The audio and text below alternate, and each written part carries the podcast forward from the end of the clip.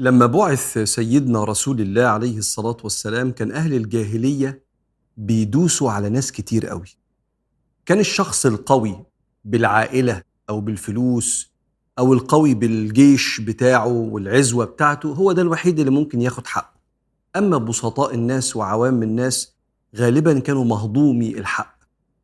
لكن الصحابة شافوا شيء غريب جدا إن سيدنا رسول الله بيعظم كل مخلوق فيه روح أو أقول لك حاجة؟ ده كان بيعظم كل الأكوان اللي من خلقة الله.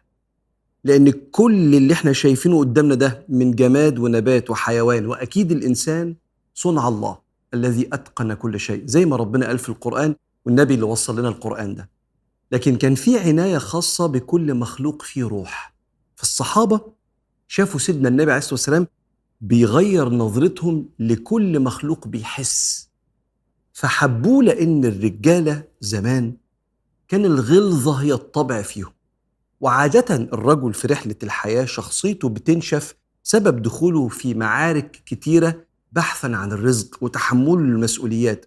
فكون إنك أنت تلاقي رجل والله أو حتى امرأة عنده مساحة في قلبه إنه يفيض بالرحمة على الحيوانات كمان ده مش بس بيكرم البشر يعني لو اعتبرنا إن القلب ده عامل زي الكوباية كده اتملى بالرحمة لدرجة إن الإنسان ده منه واتبقى منه كمان لمخلوقات أخرى.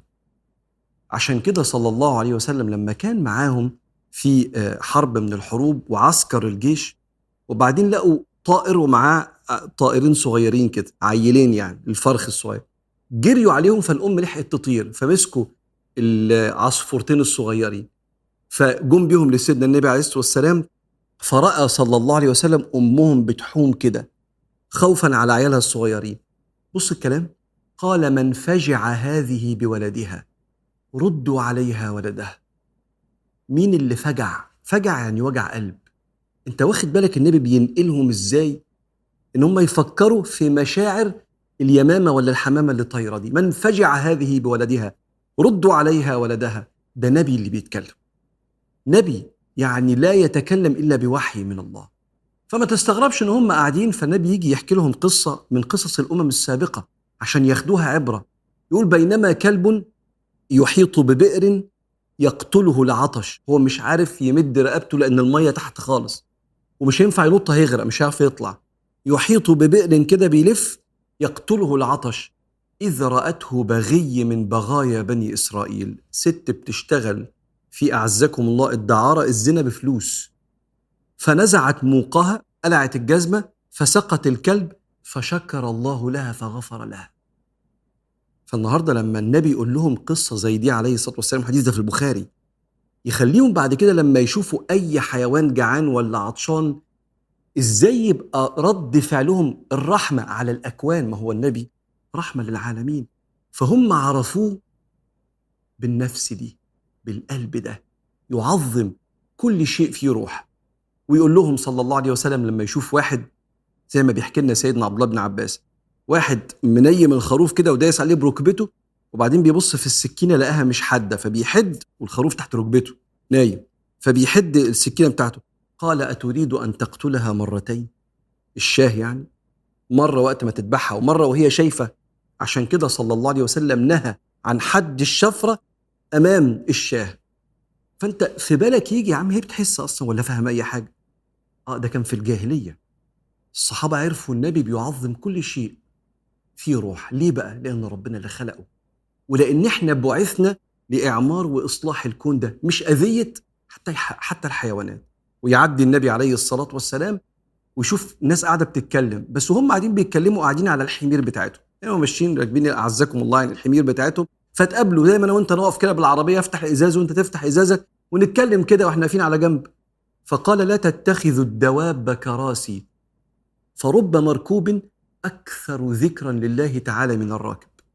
ده الحمار اللي انت قاعد عليه أعزكم الله ده يعرف ربنا ويسبح ربنا. فكأن في نظرة تانية خالص. نظرة خلت سيدنا عبد الله بن عمر يبقى معدي يلاقي ولاد بينشنوا بالسهم على فرخة دجاجة. حاطينها غرض. غرض يعني مين اللي هينشن؟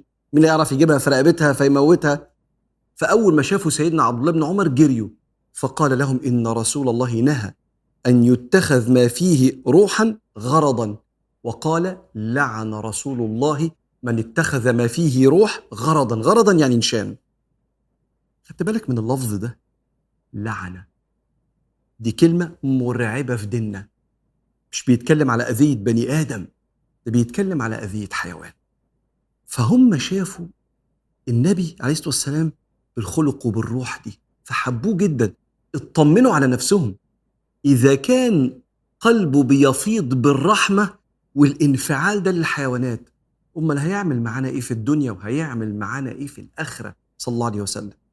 ويخش عليه الصلاة والسلام لبستان يجري عليه جمل ويقوم جاي كده وحاطط رقبته هنا ويبكي وسيدنا النبي يسمعه. ثم ينادي صلى الله عليه وآله وسلم من صاحب هذا الجمل؟ فيقول له شاب يقول له أنا يا رسول الله. قال إن هذا الجمل يشكو أنك تجيعه وتدئبه. يعني أنت بتشغله كتير قوي مش بتأكله. أنا كنت دايما أقعد أقول طب إزاي النبي فهمه والجمل كلم النبي؟ فافتكرت اولا إن دي قدرة ربنا واداها لسيدنا سليمان وده عادي. ولما بتفرج على الأفلام اللي بتتعرض في قنوات كبيرة مثلا ناشونال جيوغرافيك ولا مش عارف بي بي سي اللي بيجيبوا فيه الحيوانات واتفرج مثلا على الأسود. وهي إزاي حنينة على اللي ربها من صغرها ووحوش غوريلا ضخمة وفي حنية وبيقابلوا إزاي صاحبهم وتحس إنه بيحضنوا زي الطفل كده.